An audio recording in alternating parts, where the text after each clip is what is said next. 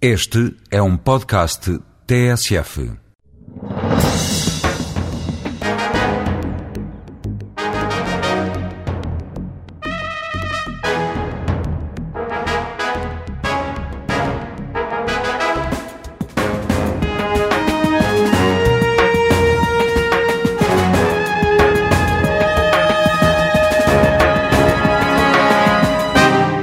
Professor António Câmara, bom dia. A ciência, pelos vistos, está na moda em Portugal. Uh, o que é que está a mudar? Bem, a ciência eh, tem progredido imenso nos últimos 20 anos. Há 20 anos, Portugal tinha uma posição, eu posso dizer, quase que miserável no ranking europeu em termos de publicações. Nós hoje estamos muito próximos da média europeia em termos de publicações científicas e isso deve-se a um enorme esforço de financiamento, de projetos, mas o resultado que eu penso que é mais significativo para o futuro, são mais de 15 mil uh, pessoas com formação avançada nas mais diversas áreas e que nos hoje permitem ter uma massa crítica, não só em termos de publicações científicas e, na minha perspectiva de empreendedor, o potencial para criar empresas competitivas à escala global. O que é que, mas o que é que mudou nestes 20 anos? Nestes 20 anos mudou exatamente isso. Há programas estruturados ah, de apoio e de bolsas, houve programas estruturados de projetos de investigação científica, portanto criou-se um edifício científico. Isso, eu devo dizer, que deve-se em grande parte ao mérito do, ah, da pessoa que é atual ministro, começou, foi um, um obreiro fundamental neste processo. Uh, criou-se um edifício científico que simplesmente não existia mas depois não conseguimos reter esses cérebros em Portugal. Não, eu acho que há, há dois problemas uh, uh, que, que, nós temos que resolver. Em primeiro lugar, de facto, uh, ao contrário do que acontecia há 20 anos, em que qualquer pessoa formada no exterior regressava, hoje a taxa de regresso é cada vez menor. E, esse, e, isso deve-se ao facto de não haver vagas nas universidades e, portanto, haver, haver pouco emprego científico no país, embora haja algumas medidas em curso. E depois outro problema uh, grave que existe é que, embora o número de publicações científicas tenha aproximado da média europeia, em termos de patentes nós temos 2% da média europeia. Portanto, isto é, não há uma conversão do conhecimento em, um, em patentes, em propriedade intelectual e, não havendo em propriedade intelectual, também não há uma conversão do conhecimento uh, em produtos no mercado. E então estamos é a formar uh, gente com massa crítica, mas depois uh, essa massa crítica não tem uh, no mercado lugar. Também. Bem, eu acho que há, há, há duas situações. Há, há, um problema, obviamente, do nosso tecido industrial. O nosso tecido industrial não tem nem liquidez, nem tem os interlocutores para absorver essa massa. E é importante que, que isto seja tido em conta. E, portanto, e, portanto, tem que haver outro caminho. E esse caminho está, está, eu penso que está a ser iniciado agora, que é essencialmente estimular as pessoas que estão nas bolsas de doutoramento e mestrado a criarem as suas próprias empresas. Uh, e, por exemplo, na Universidade do Minho, essa é uma prática que eu penso que vai, dar um, vai ter resultados significativos. Aliás, a minha própria empresa nasceu de vários doutorandos meus terem utilizado o processo de doutoramento para ganharem o conhecimento e a experiência para criarem empresas. E esse é que tem que ser o caminho. E, portanto, e, portanto de facto, tivemos 20 anos a formar a cientistas, mas nós hoje temos que formar cientistas que sejam simultaneamente empreendedores, porque, de facto, a indústria tradicional, a nossa indústria tradicional é uma indústria diferente, foi criada num tempo diferente, são raras as empresas, há algumas, obviamente, mas são raras as empresas que podem absorver as contribuições científicas das pessoas que vêm da universidade. Desse ponto de vista, a sua empresa, a empresa que fundou, é eh, particularmente importante porque tem esse lado de eh, agregar universitários que se lançam no mercado e que se lançam no, numa, numa, numa área também industrial. O que é que o fez pensar que era possível fundar uma empresa com estas características? De, de... Bem, a minha experiência determinante foi a minha sabática no, no, Massachusetts Institute of Technology em 98, 99. Esse foi o ano da bolha da internet e havia uma pessoa que, que eu conhecia muito bem que inventou um filtro para a internet, algo verdadeiramente simples. E a Microsoft comprou esse filtro por 90 milhões de dólares. E no dia seguinte o jornal Boston Globe dizia que venda ridícula esta, porque nessa altura, de facto, o padrão das vendas era absurdo. E eu olhei em volta e disse, nós em Portugal desenvolvemos, nós na altura tínhamos desenvolvido as tecnologias que existem, que são hoje utilizadas, por exemplo, no Google Earth, para sobrevoar terrenos de largas dimensões e, e, e vários outros desenvolvimentos. E eu olhei para mim próprio e disse, nós temos que criar uma empresa. Não tem nenhum sentido não criarmos uma empresa para aproveitar o, o conhecimento, porque se estes são capazes, nós certamente vamos ser. Só que criámos a empresa depois da bolha. Portanto, se criássemos dois anos antes, eu se calhar já estava numa ilha do Pacífico e, e como não o fiz, aqui estou eu. E porquê é que a criou em Portugal? Porquê é que não optou por ficar nos Estados Unidos, onde, onde está Bem, eu, eu, eu, nesse ano pensei seriamente em radicar-me nos Estados Unidos, mas uh, esse foi o pior inverno, foi um dos piores invernos da história de Boston e, portanto, quando cheguei a abril, Uh, olhava para o céu todos os dias e lembrava-me do, do, céu azul do país uh, e, e, e, sobretudo, a minha família fazia-me lembrar que, que, havia um país simpático com, com o céu azul e sol em abril e não neve no chão. E, uh, e portanto, e, e, para além disso, eu criei um grupo aqui de pessoas e achei que achei sempre que o meu lugar era aqui. O meu sonho era criar, obviamente, na altura, não uma firma, eu tenho que confessar, era criar um laboratório na, na, linha dos laboratórios da MIT, onde há investigação de ponta e há uma enorme relação com a indústria, e onde se criam empresas uh, praticamente todos os dias. E, esse, e portanto, acabei, acabei uh, desenvolvendo uma empresa porque é muito difícil em Portugal criar um laboratório dessas características. Em primeiro lugar, porque os laboratórios, desses, esses laboratórios são multidisciplinares e a nossa universidade está dividida em departamentos quase estanques. E esse é um dos grandes problemas do nosso, do nosso tecido científico, é que está muito dividido. Uh, e não há, e não há ligação. E há muito pouca pluridisciplinaridade. E, por outro lado, e que é um forte no MIT, que é um elemento constante. E depois o segundo ponto é que eu queria ligar-me com a indústria, mas a indústria não se queria ligar comigo. A indústria portuguesa está interessada na, na universidade como prestadora de serviços. Uh, e, uh, e, portanto, nós estávamos interessados que a indústria eventualmente absorvesse a nossa período intelectual. E, portanto, perante este cenário, nós decidimos sermos nós próprios indústria. E foi, e foi fácil fundar uma empresa com estas características? No princípio foi, foi algo difícil, quer ter uh, toda a nossa legislação em relação à carreira docente em Portugal é verdadeiramente absurda. Uh, nos Estados Unidos, por exemplo, no MIT, todos os professores são obrigados a terem um dia por semana com a indústria. Em Portugal, esta, estes conceitos das exclusividades e dos. Portanto, que são perfeitamente anacrónicos e, e penso que estão agora a ser uh, ou vão ser reformados. E, portanto, mas houve uma compreensão total, quer do diretor da faculdade na altura, é o professor Leopoldo Guimarães e o, e o reitor, o professor Sousa Lobo. Da Faculdade de Ciências e Tecnologia da, da Universidade, Faculdade de Ciências e Tecnologia da Universidade Nova de Lisboa. Lisboa. Portanto, houve uma compreensão total, aí houve um estímulo. E, uh, e portanto, e, uh, e, depois crescentemente esse estímulo tem vindo a aumentar, porque de, de facto eu penso que a nossa contribuição ah, para a Faculdade de Ciência e Tecnologia vai ser crescentemente mais importante. Nós empregamos estudantes, ah, damos estágios, temos projetos de investigação. Nós, semana, esta semana, assinámos o acordo com a, com a Universidade Nova de Lisboa para construirmos aí o nosso, nosso edifício. Uh, nós estamos também com relações com, a, com a, o, o, Departamento de Gestão da, da, Faculdade de Economia para incorporar estudantes do, do MBA no desenvolvimento de novos, novos negócios e, portanto, há, há uma relação bionífica e, eu penso, do máximo interesse para ambas as partes.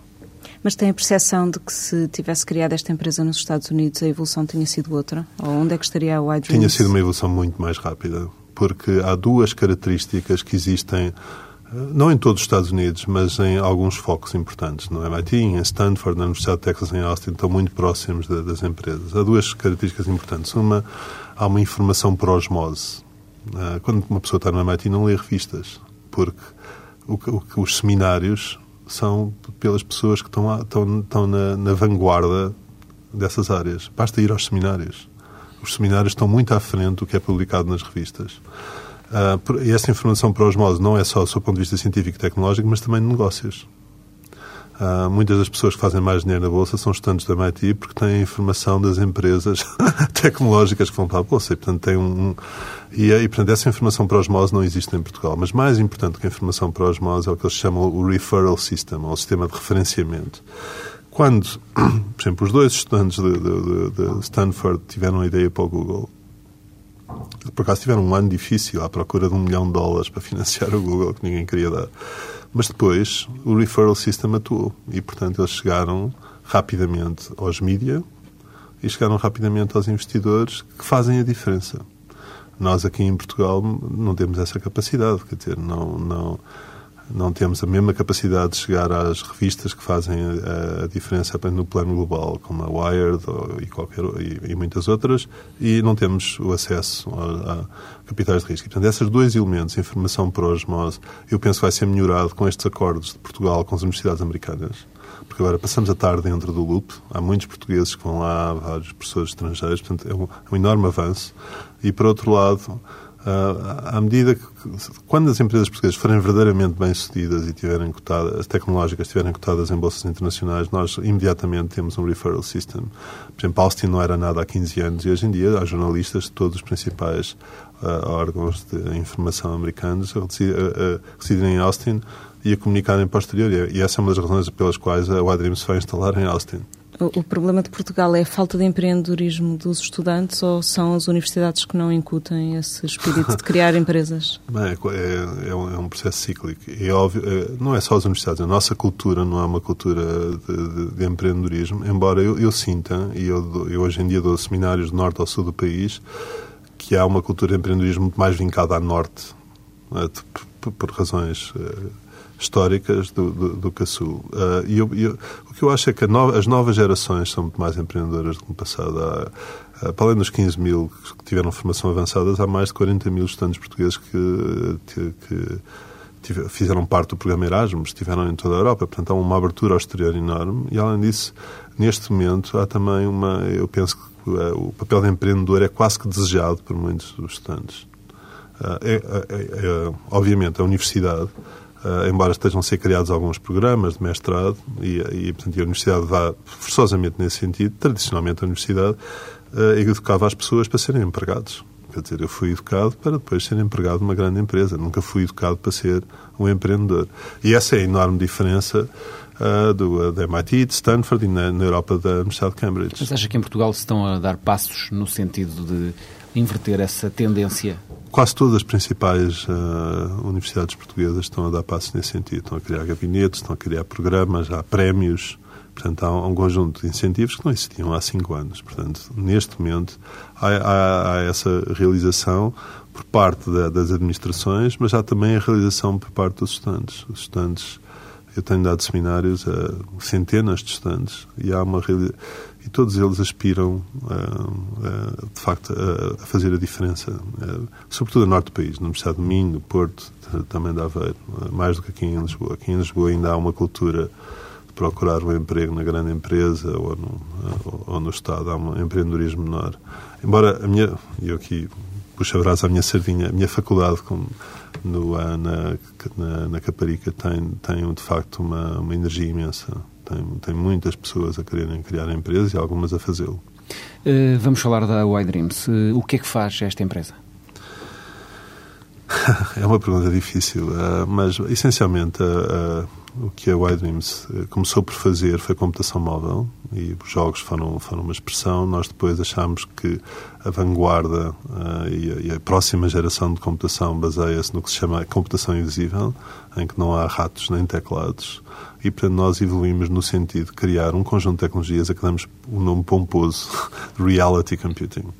Um, este nome foi sugerido por um nosso diretor de comunicação brasileiro que dizia Vocês, nós temos que criar uma categoria em que se chama líderes mundiais e, portanto, criámos uma reality computing em que somos os únicos e automaticamente líderes. Mas em reality computing, hoje, o que nós fazemos, estamos focados em três, uh, três áreas. Em primeiro lugar, em criar sistemas muito rapidamente permitam às pessoas ter acesso à informação relevante. E, o, por exemplo, o Sapo Home, lançado segunda-feira, é um exemplo. As pessoas utilizando uma interface muito semelhante ao que utilizam no multibanco têm acesso a toda a informação relevante. Isto surgiu em resposta a um artigo da Business Week que propunha o seguinte exercício: encomende uma pizza utilizando o Google é o desastre total. Porque a internet não foi orientada para a proximidade, foi orientada para, o, para o, tornar a distância relevante. Nós achamos que a distância é relevante. Portanto, esse é um primeiro grupo. Nós depois criámos também e lançámos recentemente também uma nova linha de produtos que nós achamos que é o futuro em computação, que é o mobiliário interativo. Aliás, há dois dias a Microsoft lançou a Microsoft Surface, que é uma mesa mas a iDreams, para além da mesa, tem um banco, tem uma janela, tem uma vitrine, tem uma coleção completa que resulta da nossa experiência de anos em advertising, na cultura e também ambiente. Mas e depois, que tipo de interatividade é que é possível com esses objetos? Por exemplo, nós, uh, nós estamos à espera numa, numa, agência de viagens e nós podemos estar sentados a percorrer o mundo e simultaneamente a ouvir, através de uma coluna de som direcional, os sons do local que pretendemos visitar, ou, da, ou as canções mais famosas ou paradigmáticas de, desse local. Nós podemos chegar a uma vitrine do museu, carregar no vidro, que é tradicionalmente um elemento de separação, e ter informação sobre o que estamos a ver do outro lado do vidro e assim sucessivamente. Mas a nossa revolução e aquilo que nós estamos a trabalhar e aquilo que nós pensamos que é mais significativo e vai ser, vai ser revolucionário é um projeto que inclui os grupos de Ciências de Materiais, de Fotoquímica da, da Faculdade de Ciência e Tecnologia da Universidade Nova Lisboa, mas também várias empresas, como a Renova, a Bisilk um, e a Filobranca, para transformar qualquer superfície numa superfície interativa.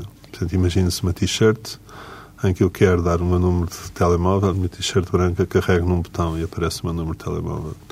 Uh, e esse, esse, esse, esse é que vai ser verdadeiramente reality computing. Mas Sim. parece que estamos aqui a falar muito do, do futuro, não é? Uh, não, tem não, essa dificuldade em, em, transportar a iDreams para o presente ou não? Não, nós, nós, neste momento, portanto, os dois primeiros produtos que eu tenho estão no, estão no mercado. Uh, o Sapo Home começou segunda-feira, o um, e, portanto, o mobiliário interativo foi lançado há duas semanas. Portanto, todos os outros são para o futuro. Mas, obviamente, uh, nós, há outra, uh, é, extremamente importante essa pergunta.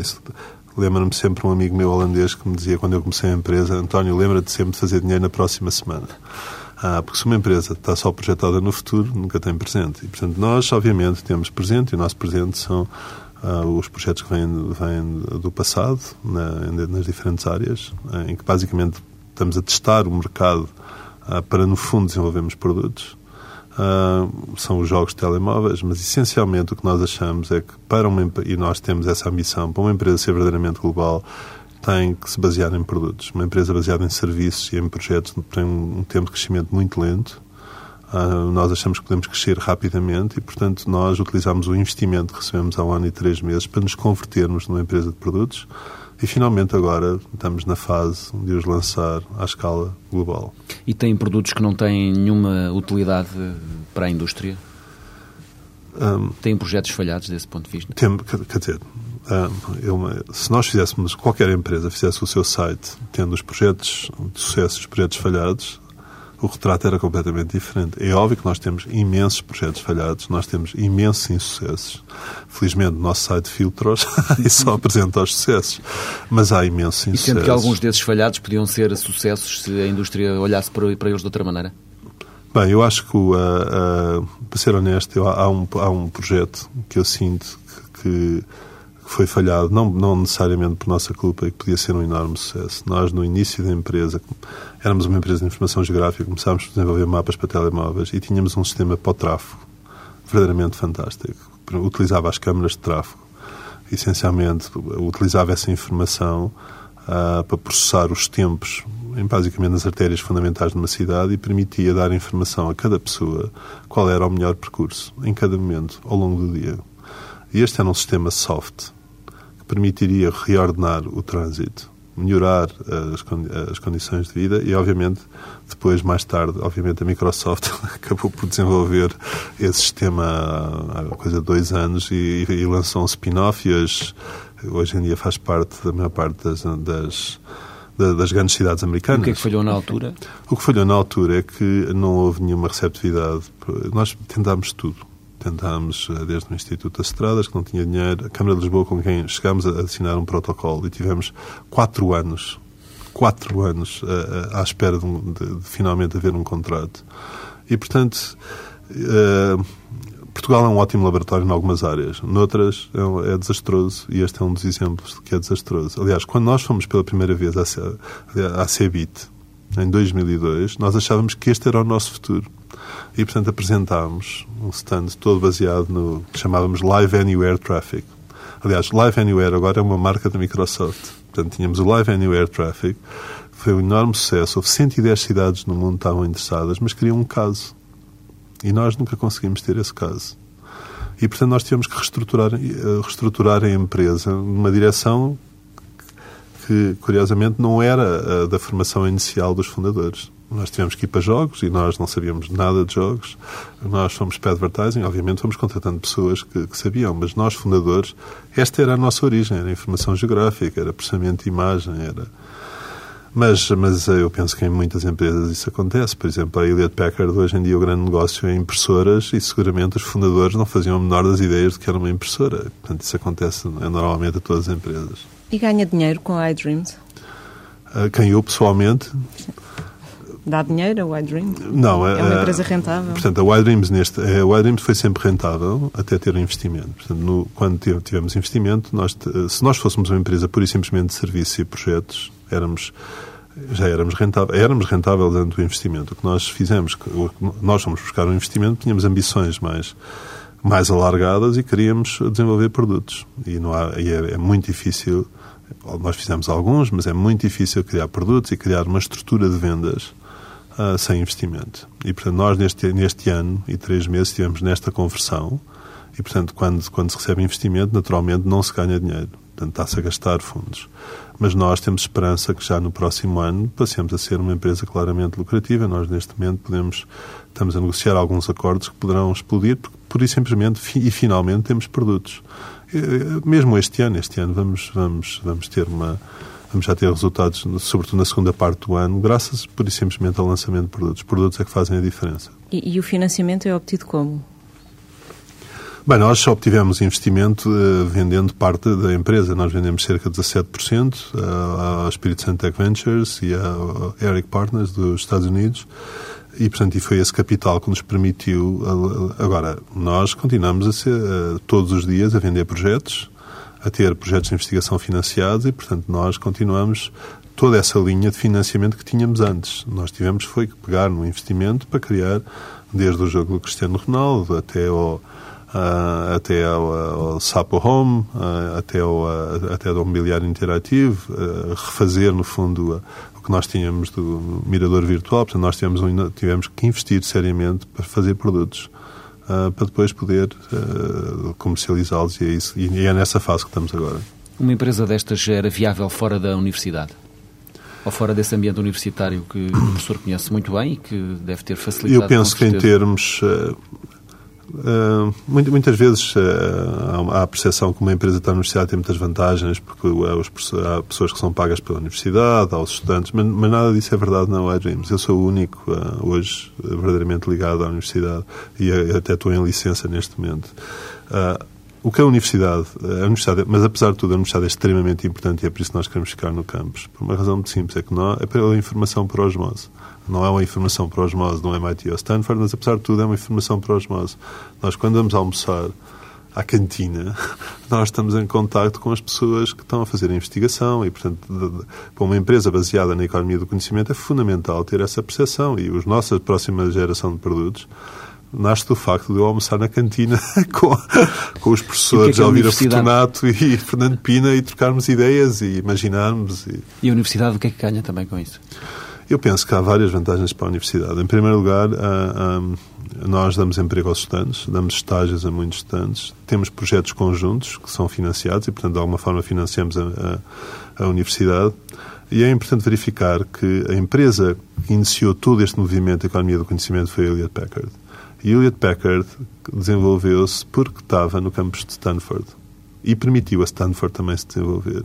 Portanto, criou um emblema Stanford que, que ainda hoje perdura. Uh, e, portanto, nós pretendemos a, a, outra escala ainda, mas esperemos chegar a essa, a essa escala. E o Packard é só a maior empresa tecnológica do mundo neste momento. Uh, nós achamos que a relação com a universidade vai nesse sentido e, portanto, a universidade Uh, seguramente vai beneficiar, vai beneficiar, porque, e para além disso, sabe, nós, por exemplo, nós, no novo edifício vamos abrir as instalações às visitas de escolas e, portanto, e, e os estudantes das escolas são aqueles que vão estar para a universidade. Eles sabem que ali vão ter, isto passa a publicidade, a empresa mais excitante, uh, pelo menos da Península Ibérica, para trabalhar. Falou já várias vezes na necessidade de Portugal ter uma universidade de, de topo mundial. Sem Temos dúvida. condições para isso? Uh... Há, uma, há muitos anos eu estava em Cornell e vi uma, as atas do Congresso Mundial de Atletismo em 87. E, e por acaso abri. E o, uh, e o orador principal foi o professor Mário Muniz Pereira, que tinha sido convidado para explicar as, uh, aos, aos, treinadores de atletismo do mundo inteiro, porque raio é que Portugal se tinha transformado numa potência do, do, do, do fundo e do meio fundo. E uh, o Carlos Lopes tinha acabado de ganhar as Olimpíadas, Fernando Mé tinha o recorde do mundo, e ele basicamente disse que o que ele fez foi reunir no mesmo sítio, ele percorria o país inteiro à procura de talentos e reunia os talentos todos no mesmo sítio. Sporting com Portugal, e depois eram eles que faziam parte da seleção. Eu penso que o que nós temos, e agora há um esforço nesse sentido, nós nós, neste momento, se tivéssemos apenas uma universidade e fizéssemos uma seleção em cada campo dos portugueses para um departamento de uma universidade, nós tínhamos uma universidade de classe mundial.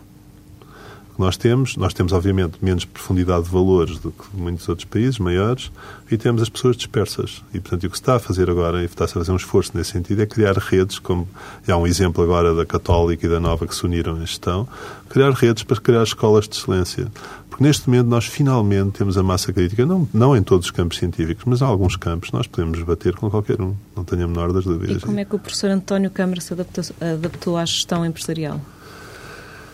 Um, foi extremamente difícil, porque um, a minha filosofia na universidade era, era contratar as melhores pessoas ou a, a atrair as melhores pessoas e deixá-las à vontade. E eu hoje ainda tenho essa, essa atração na, na, na, empresa. E, portanto, pelo menos fisicamente nós vamos fazer isso. Por exemplo, nós no novo edifício vamos dar 6 metros quadrados a cada pessoa e cada pessoa vai poder fazer o que lhe apetecer nesses 6 metros quadrados.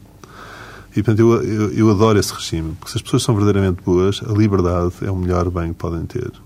E, portanto, e depois, se são boas, têm responsabilidade. Infelizmente, numa empresa, Um, nem sempre isto, isto funciona, porque, uh, sobretudo numa empresa tem muitas pessoas criativas, como a, como a iDreams, porque Uh, e, portanto, e nós sentimos, a partir de uma certa altura, que tínhamos que ter pessoas, não, tínhamos que ter pessoas diferentes. Há pessoas, nós, uma empresa não é, só é feita de pessoas criativas, não vai, uh, não, não tem um, um, bom porto. E, portanto, e, e, percebi também que tínhamos que ter sistemas de gestão tradicionais. Uh, começando pelas finanças, pela gestão de projetos. E, portanto, hoje em dia, e esse é o meu próprio percurso, eu tento, de alguma forma, manter estes ideais de liberdade e quase de anarquia que nós tínhamos na, na universidade e, ao mesmo tempo, ter uh, os sistemas de gestão rigorosos que uma empresa como a nossa, que pretende um dia ser cotada em bolsa, tem que ter. Estudou gestão ou, anda a Não, eu, eu, tive muita sorte. Tive, eu, quando estive na última sabática do MIT, o meu gabinete era ao lado da Sloan School do MIT de gestão. E era no mesmo andar onde havia seminários. E então eu passei o ano todo a ouvir seminários de gestão. E, um, e, é muito curioso porque ouvi, ouvi todas aquelas lições e quando nós começámos a empresa eu dei, fiz uma síntese aos meus colegas e nós decidimos ainda ouvir outras pessoas de gestão e depois fazer exatamente o contrário do que eles diziam. porque, um, porque eu penso que as escolas de gestão atuais uh, favorecem um modelo de crescimento rápido baseado num, num, num produto só. O que tem muito sentido para um investidor, ter um portfólio de empresas dessas, o risco total, basta uma para, para acertar. Portanto, e obviamente se as empresas focarem e, e, e uh, podem de facto explodir. Uh, mas esse não era o modelo das empresas tradicionais americanas que foram bem-sucedidas. E uma das pessoas que mais me impressionou quando eu estava nesse ano na MIT foi Bill Elliott, foi o fundador da Hewlett Packard, tinha 83 anos e veio dar um seminário. Aliás, no final do seminário, escreveu um cheque de 3 milhões de dólares para a sua alma mater. Uh, ele deu um seminário dizendo que, uh, contando a história da Hewlett Packard. Hewlett Packard começou por fazer projetos e, portanto, foi, e, e foi focando à medida que o mercado indicava as áreas em que devia focar. E é isso que nós fizemos. E isso não é o modelo americano. A maior parte das empresas começam com um produto, têm investimento, têm um, um, produto. E, portanto, muitas vezes até são vendidas antes de fazerem uma venda de um produto. E, portanto, nós queremos criar uma empresa uh, sustentável e, e, portanto, e seguimos um modelo muito diferente do que conhecia gestão. Quantas pessoas é que trabalham na, na, na? Nós, neste momento, temos a volta de 150. E tem problemas laborais com essas pessoas? Não, não nenhum. Não. Alguém problemas. fez greve? Não. Nós temos um sistema de. Uh, nós estudamos várias, várias, muito bem o problema dos recursos humanos. Portanto, se a área de gestão que eu tenho estudado em, em, com detalhe e com imenso cuidado é a área dos recursos humanos. E, portanto, nós temos dois pontos fundamentais para, para, para as pessoas que trabalham na Wadrims. Em primeiro lugar, é um sistema de compensação que inclui vários tipos de bónus e ainda uh, stock options, portanto, ações da empresa, para todas as pessoas que trabalham na Wadrims, por um lado. E, por outro lado... Portanto, são todos sócios da empresa? São. Ainda não são formalmente todos, mas a ideia é que no prazo de um ano sejam todos tenham todos uh, ações da, da, empresa. Esse é um ponto importante. Mas o ponto mais importante tem a ver com uh, o facto do ambiente de trabalho uh, tendo procurar ser o mais estimulante possível. A maior parte das pessoas da iDreams trabalham na iDreams porque lá encontram pessoas como elas. Pessoas que querem a aventura, que querem, que querem e que basicamente são são pessoas capazes, são pessoas excelentes nas suas áreas e, e esse é um fator de atração muito importante. E essas pessoas têm que ter um bom ambiente. Não têm tido até aqui, os nossos escritórios são, um, excetuando estes de Alcântara que nós temos para a área comercial, são horríveis. Uh, e, portanto, eu, nós tentámos recrutar uma pessoa e ela chegou lá. Não me está a ver a trabalhar aqui, para não. e uh, eu disse, bem, mas, mas nós agora vamos ter um novo escritório com condições fantásticas. E o professor hoje passa mais tempo na área criativa, na área administrativa ou em conferências e a receber prémios? Passo mais tempo a dar entrevistas como esta. Não, estou a brincar. Ah, eu penso que ah, o que eu mais gostava era estar mais tempo na área criativa. E, ah, mas neste momento nós temos compromissos com os nossos investidores ah, e, e, portanto, o meu, o meu objetivo neste momento é acelerar a distribuição global dos nossos produtos. Uh, nós não vamos ter uma força de vendas global, impossível, tem um custo imenso. Para nós temos que fazer vários acordos com distribuidores globais, que é exatamente aquilo que estamos a fazer, e esse é o meu principal papel neste momento. E depois, obviamente, secundariamente, uh, quando, quando tenho a ocasião, ainda participo nos brainstorms. Eu adoro participar nos brainstorms que nós temos para gerar novas ideias eh, e, obviamente, depois há sempre uma parte de relações exteriores que eu tenho que tenho que cumprir e, e, e, essa parte agora tem sido um pouco exagerada devido ao prémio Pessoa, mas eu penso que é temporária. Em termos de, eh, da leitura que faz dos empresários portugueses como universitário, eh, quais é que acha que são os defeitos e as qualidades do empresário português? Visto, visto pelo seu olho universitário, depois vou-lhe perguntar claro. o que é que acha do, dos universitários visto pelo olho do empresário. Ah, claro. Eu penso que hum, eu acho que há empresários em Portugal notáveis Uh, nós somos parceiros de vários, como uh, o Paulo Pereira da Silva da Renova. Eu tenho uma enorme admiração pelo Artur Duarte da, uh, da Aerosols, uh, quer o Alexandre Relvas, quer o Filipe Bouton da Logoplast. Portanto, são, são empresários que têm, e há muitos outros, há, bastantes outros. Há muito, as pessoas da, da, que são nossos parceiros na Visil, aqui na Fila Branca, por exemplo, mas todas essas pessoas têm, são, são empresários de classe mundial. Um, Obviamente que a nossa massa de empresários não é essa, porque é uma massa de empresários que tem uma, uma menor educação. E, um, mas eu acho que, que, nós, portugueses, devíamos ver o problema ao contrário. Eu acho que o problema não é os empresários não terem educação. Eu acho que muitos deles, com a educação que têm, fazem milagres. Eu acho que o problema português é o oposto. É que muitas das pessoas, é que nós temos muitas pessoas educadas que podiam ser e não são empresários. Uh, e esse é um problema cultural que vem de trás.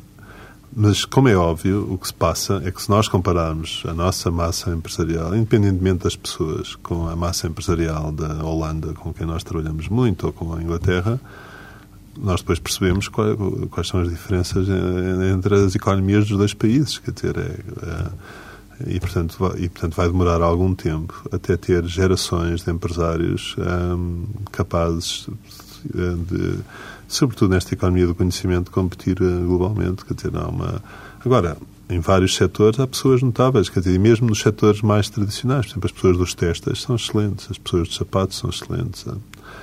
Mas, eh, mas, mas é óbvio que, que há um problema educacional ainda, quer dizer, sem dúvida. E como empresário, como é que vê os universitários? os universitários vejo de, de, de, quase de uma forma idêntica. Há muitos Há grupos em Portugal neste momento de classe mundial. O problema da, dos universitários em Portugal é muito semelhante aos problemas dos universitários do mundo inteiro. É que os, os, incentivos, na maior parte das universidades, curiosamente, não os incentivos em universidades de topo, como o MIT, são pura e simplesmente publicar artigos científicos. E portanto, uh, e, portanto, essa é a base da promoção das pessoas. E, portanto, hoje em dia as pessoas publicam centenas de artigos. E, portanto, houve um estudo que mostrou que de 90% a 95% desses artigos são irrelevantes. E houve um artigo na revista Nature que dizia que nós tínhamos criado um sistema em que as pessoas uh, eram, tinham, em vez de arriscarem a ciência como uh, precisavam de publicar, e a publicação é sujeita à arbitragem dos pares, nós criamos um sistema ultraconservador. As pessoas fazem pequenas contribuições para não arriscarem. O, o, artigo tem, tem, tem qualidade e, portanto, não é rejeitado e a pessoa publica. Então havia um artigo na Nature há, há alguns anos de dois professores de Cornell que dizia, o título era A Mediocridade Excelente. E eu penso que, de uma forma muito abrangente, uh, o que se passa em Portugal e passa-se nos outros países é que se criou nos, nas universidades uma mediocridade excelente. Se nós olharmos para o sistema do MIT, uma pessoa no MIT é promovida, muitas vezes perguntam-lhe apenas quais são os seus 10 melhores artigos. Portanto, a qualidade é o fator decisivo. Ter 100 ou 120, eh, às vezes até é mal visto. Uh, mas, e sobretudo em engenharia, uh, o que se procura é se a pessoa teve um impacto ou não no mundo real. Uh, e, portanto, é, como anedota dizia-se, um MIT que não queria uma empresa é despedido. É curioso, por exemplo, quando eu ganhei... Portugal, se isso acontecesse... Sim, quando eu ganhei, quando eu ganhei o prémio, havia várias pessoas na, na rede, uh, nos blogs, a dizerem vergonha, um professor que é empresário e, e como é como é, alguém diz esta, que, esta, que esta cena de promiscuidade entre o professor e o Quando uma pessoa chega ao MIT, todas as pessoas conhecem as colunas Bose do som. Uhum. Uh, colunas Bose foram criadas por um professor chamado Michael Bose, que deu aulas no MIT até se reformar todos os dias. O Rodney Brooks, que é uma das maiores figuras do, do mundo em robôs, criou aqueles aspiradores uh, robóticos. E, portanto, isso é o que nós devíamos uh, ter em larga escala. Mas não sente que os professores universitários têm, ou seja, o mundo universitário tem aqui algum receio de se misturar com o mundo real, porque assim fica mais protegido? Eu acho que é, é óbvio que todas as pessoas gostam de conforto. E, uh, bem, já agora, é óbvio que as pessoas universitárias gostam de conforto, como todos os seres humanos. Aliás, há uma definição do empreendedor relacionado com o conforto que é, que é muito curiosa, vem do Paul Graham, que é um, fez uma, uma firma, vendeu-a, depois foi, transformou-se em pintor em Florença e tem um blog, paulgraham.com, escreveu um livro, Hackers and Painters. Então o Paul Graham dizia, o empreendedor como todos os seres humanos, só aspira ao conforto. Aspira ao conforto. Aspira a um conforto mais cedo que os outros. Quer ser mais rico, rico mais cedo para se poder reformar. Portanto, todas as pessoas aspiram ao conforto. O problema é que o sistema tem que dar os estímulos e as punições para que as pessoas tenham um, algum índice de desconforto e progridam.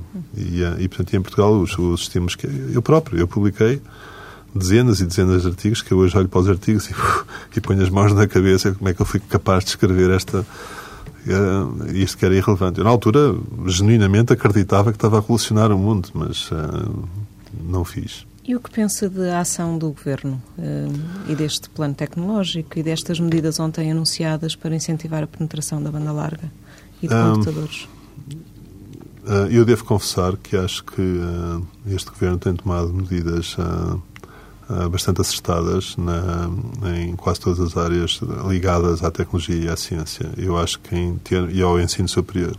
O ensino superior, obviamente, é mais discutível, porque a reforma da universidade ainda não está feita e está por fazer, mas em termos. Um, eh, mas eu acho que a parte mais importante da ação do governo é, é quase que psicológica. E, portanto, criou-se uma mensagem, criou-se uma, uma, uma visão que o país tem que a caminhar no sentido da tecnologia e, e criaram-se algumas medidas emblemáticas como a empresa na hora. É óbvio que criar a visão e, o, e, o, e os emblemas é uma, é uma parte uh, fácil e, há, e, há, e, portanto, há um trabalho imenso a fazer. Um, e, e, portanto, mas de qualquer forma, esta, esta nova. Mas de qualquer forma, há uma consciencialização importante. Eu acho que os problemas fundamentais de Portugal que este governo tem que, eh, e que cabem em grande parte ao governo uh, e que ainda não estão resolvidos têm a ver com o excesso escolar e a, to, a todos os níveis. O grande problema português a prazo uh, é o, o, facto de uh, quase 50% ou mais não acabarem o ensino secundário nem terem um curso profissional. E, aliás, vê-se pela taxa de desemprego da juventude entre os, até aos 24 anos. Quer dizer, essa, essa é uma bomba de relógio esse é, o, é, é, o, é o, talvez o elemento mais difícil de, de resolver. Mesmo nas universidades, a, a ineficiência das ações das universidades é verdadeiramente escandalosa. O número de pessoas que acabam o curso, comparado com a maior parte dos países europeus, é absurdo. E há uma explicação muito simples para, para estes dois, dois, fenómenos. E a explicação foi dada por um antigo ministro eh, francês da Educação, porque a França, em certa medida, padece dos mesmos males, noutra escala. E basicamente o que ele dizia é que o ensino francês procurava a profundidade, entre aspas, e não os fundamentos. Era incrivelmente pretencioso. Um, e, e, nós hoje sentimos isso. Eu, por exemplo, quando estudei engenharia, eu penso que naqueles cinco anos, simplesmente, na maior parte dos casos, houve algumas exceções, estava a resolver charadas. Eu, quando cheguei aos Estados Unidos, eu e muitos outros portugueses foram estar para fora. Primeiro, quando fomos comprar livro, fomos à, à, à, livraria das universidades e fomos buscar livros, olhámos para os livros, ah, era isto. portanto, nós tínhamos esta. Andámos a resolver charadas, portanto, ficámos com cérebros uh, in, in, uh, extremamente uh, ágeis, mas sem os fundamentos. E, e portanto, em todos os níveis do ensino em Portugal, isso, isso passa. Quer dizer, eu, eu vivi durante uns tempos no meio rural. Portanto, o que é que um miúdo do meio rural, cujos pais provavelmente no máximo tiveram a quarta classe, deve pensar de ter que decorar o, o que é uma onomatopeia? O que é que lhe diz a ele? E, portanto, o fundamento que é ler e escrever ah, é, é, quase que foi banido, quer dizer, é, é, em, em larga escala. eu acho que o problema há vários problemas, mas se nós olharmos, eu uma vez dei-me ao trabalho de, comparar os programas de todo o ensino secundário com os programas dos países do Norte da Europa e das melhores escolas dos Estados Unidos. Os Estados Unidos também há escolas verdadeiramente péssimas, mas as melhores escolas. E, curiosamente, as grandes diferenças não estão sequer na matemática, ou na física, ou na química, estão na língua. O ensino da língua portuguesa, neste momento, o programa, eu não sei se mudou entretanto, eu, eu já fiz essa consulta há dois anos, o programa era comparado com os programas de, de, dos outros países em que, se, em que se incentiva a ler, há um, há um programa de leitura, à, escrita, aos fundamentos, era completamente absurdo e, portanto, e, e a língua é determinante. Nós, em 95% do, do tempo, estamos a, estamos a utilizar a língua, pelo menos, quer dizer, a, mesmo em engenharia, a língua é o fator determinante. Nós, e só para acabar este ponto, nós durante 10 anos tivemos um programa de Erasmus com o Imperial College de Londres e a grande diferença dos estudantes do Imperial College, muitos deles vinham de Oxford e Cambridge e depois estavam a tirar um mestrado no Imperial College. E a, a, a, diferença abissal que havia para os nossos estudantes era só uma, era a língua, era o domínio da língua. Os seus filhos estudam em Portugal? Claro, estudam em Portugal. O professor, pessoalmente, é muito ligado às novidades tecnológicas? Anda à procura do último modelo de telemóvel? Não. Dos ecrãs? Não. Não. não. Eu, eu, eu leio uh, as, as revistas, mas uh, eu nunca tive uh, nenhuma atração pelo telemóvel. Acho o telemóvel um fator enorme de interrupção. Às vezes é útil, mas é um fator de interrupção na vida. Uh, eu odeio interrupções. E, por exemplo, eu não, eu não consigo usar o Messenger. Eu, porque eu acho que uma pessoa, para ser produtiva, tem que ter blocos de tempo livre. E, e com o telemóvel e com o Messenger não há blocos de tempo que resistam. Como é que uma pessoa na, na sua área uh, consegue desenvolver depois produtos para pessoas que fazem exatamente o contrário? Bem, não sou, felizmente não sou eu que os desenvolvo, desenvolvo esses produtos, mas...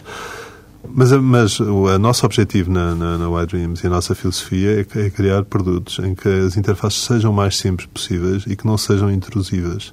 Nós tivemos experiências muito curiosas a desenhar uh, lojas inteligentes. Mas fazem jogos e há pessoas que perdem horas imensas a, a Sem jogar, dúvida, não? Isso, é, isso é verdade. Mas uh, o meu raciocínio, eu estava-me a defender com as lojas inteligentes. Nós desenvolvemos lojas inteligentes e uma das principais falhas nas tentativas de fazer lojas inteligentes era a, a própria empregada da loja que simplesmente desligava. Houve um grande, um grande projeto da IDEO, que é uma empresa muito conhecida, californiana, para a Prada, em Nova Iorque. E, portanto, criaram uma loja fantástica com todos os gadgets possíveis. E a primeira coisa que os empregados fizeram foi desligá-los, porque aquilo era um pesadelo na vida deles, que não facilitava. E, portanto, uma das nossas uh, objetivos é criar as tecnologias que facilitem, que estejam invisíveis uh, e, e que não sejam intrusivas. Porque nós hoje verdadeiramente temos sistemas extremamente intrusivos. Estamos a terminar o programa. O professor tem dito que Portugal será o local mais vibrante da Europa em 2015 para trabalhar, viver ou estudar.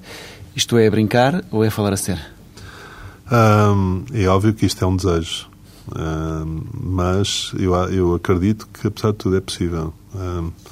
eu, aliás, tentei uh, solidificar essa, essa afirmação isto foi feito no programa Pessoa, com a demonstração de produtos que nós desenvolvemos, que mostram que, pelo menos em termos empresariais, é possível criar uma empresa que compita no mercado global e tenha uma valorização significativa. Se nós criarmos uma empresa dessas, eu não estou a dizer que é a minha, como chutes e pontapés, eu não sou o único, há várias outras empresas com, esse, com esses objetivos, haverá um efeito de arrastamento. Mas, e como eu disse nesse prémio, há três vetores fundamentais. Nós temos que mudar, as temos que tornar as nossas cidades em cidades muito mais atrativas, cidades muito mais, com uma qualidade de vida muito superior ao que têm, mais criativas. Nós temos que reformar as universidades e, obviamente, reformando as universidades, criar centenas de empresas de economia do conhecimento. Um, eu também no prémio citei um, o meu antigo companheiro da Seleção Nacional de, de Sub-21. Uma vez jogámos contra a Checoslováquia, que era campeão do mundo, e antes do jogo ele de disse... Ténis. De ténis. Ele disse-me, António, vamos ganhar, já houve maiores surpresas no mundo. E, portanto, o que eu digo em relação a essa afirmação é que já houve maiores surpresas no mundo. Foi mais uma edição do programa Palavra de Honra da TSF uh, e do Diário de Notícias. Voltamos para a semana com outro convidado. Bom dia.